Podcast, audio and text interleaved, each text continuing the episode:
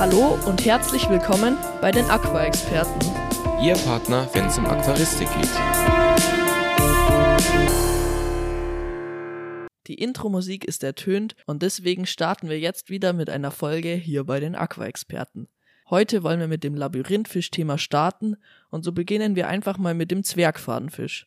Und auch in dieser Folge wollen wir euch jetzt genauer den Zwergfadenfisch erklären, wie der überhaupt aussieht. Er wird bis zu 5 cm groß und hat bunt schillernde Schuppen. Meist hat auch eine türkise Grundfarbe und darüber liegen dann schmale rotbraune Streifen. Diese aber meist im Rückenbereich, also vorne bei den Augen und generell dort sind eher weniger Streifen.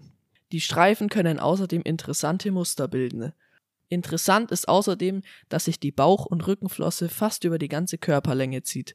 Vom Zwergfadenfisch gibt es außerdem verschiedene Färbungen. Am beliebtesten sind blau und rote Färbungen. Die Herkunft des Zwergfadenfisch ist Südasien, um genau zu sein Indien, und dort lebt der Zwergfadenfisch in größeren Flusssystemen. Diese sind trüb und besitzen viele Pflanzen.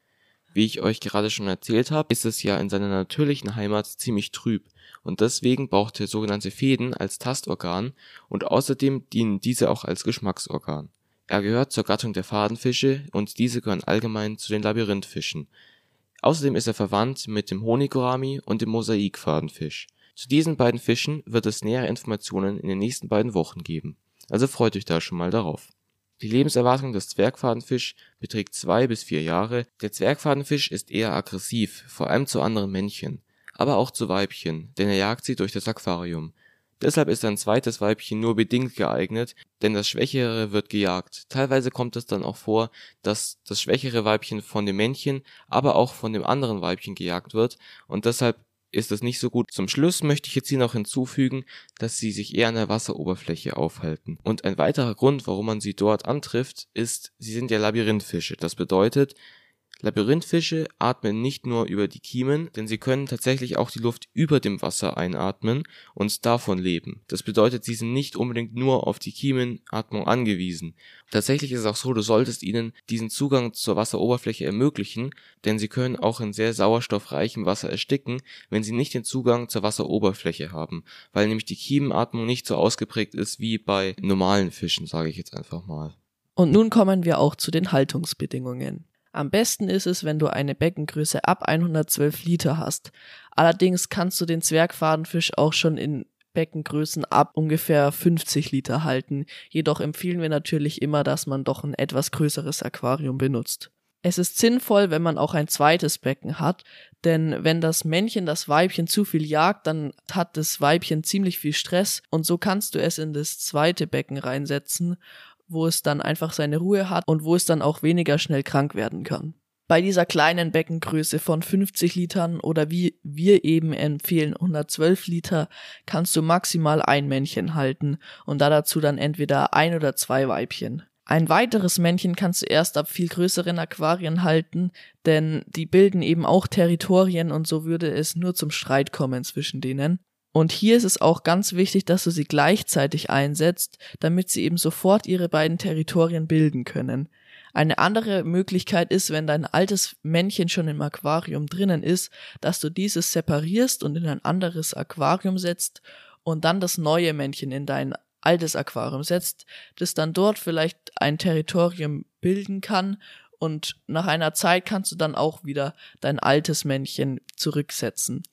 Dein Becken sollte auf jeden Fall viele Pflanzen haben, die bis zur Wasseroberfläche gehen oder auch Schwimmpflanzen, denn der Zwergfadenfisch braucht viele Versteckmöglichkeiten und so ist es eben auch ganz wichtig, wenn dein Weibchen gejagt wird, dass es sich immer vor dem Männchen verstecken kann. Jetzt kommen wir zu den Wasserwerten bzw. zur Temperatur und mit dieser starten wir auch gleich. Die Temperatur sollte 24 bis 28 Grad betragen, jedoch muss man hiermit dazu sagen, je wärmer dein Wasser ist, desto mehr Stoffwechsel betreibt der Fisch und desto weniger Lebenserwartung hat dein Fisch. Das bedeutet 24 bis 28 Grad, wir empfehlen 24, 25 Grad. Der pH-Wert sollte zwischen 6 und 8 liegen, also ganz klassisch, das sollte man eigentlich gut erreichen. Der GH-Wert von 5 bis 15 und man sollte sie auf gar keinen Fall mit Barben vergesellschaften, also Sumatra-Barben oder Moosbarben wären da zum Beispiel ein Beispiel. Denn das Problem ist, diese Fische knabbern ganz gerne an abstehenden Flossen oder eben auch an den Fäden, von denen wir vorhin gesprochen haben. Und das ist natürlich überhaupt nicht gut, denn so wird das Tastorgan bzw. das Geschmacksorgan des Zwergfadenfisch beschädigt und das tut auch dem Zwergfadenfisch überhaupt nicht gut. Zur Vermehrung gibt es zu sagen, dass der Zwergfadenfisch ein Schaumnest an der Wasseroberfläche baut. Dort befinden sich ganz viele Luftblasen, in die das Weibchen dann die Eier legt. Sollten diese Eier herunterfallen, sammelt das Männchen diese auf und spuckt es dann wieder in das Nest zurück. Es befächert diese außerdem intensiv. Nach zwei bis drei Tagen schlüpfen diese und ernähren sich von allem Essbaren, was sich in der Nähe des Nests befindet. Und damit haben wir nun auch schon die erste Folge zu unserem kleinen Bereich Labyrinthfische abgeschlossen. Schreibt uns doch gerne Feedback. Wie findet ihr diesen Fisch? Wir finden ihn super. Der Jakob hat auch welche bei sich im Aquarium und ich find's super, wenn ich bei ihm vorbeischaue, weil die Fische, die sind so cool und auch allein, wenn, wenn man da mal sieht, wie der so sein Schaumnest baut, es sind einfach wirklich beeindruckende Tiere. Nächste Woche geht's weiter mit dem Honigorami. Das ist dann der nächste Fischtraum von mir, denn diese werden hoffentlich bald bei mir einziehen. Und damit sagen wir Tschüss und bis zum nächsten Mal und hoffen, dass du auch bald die nächste Folge hörst. Euer Simon und Jakob.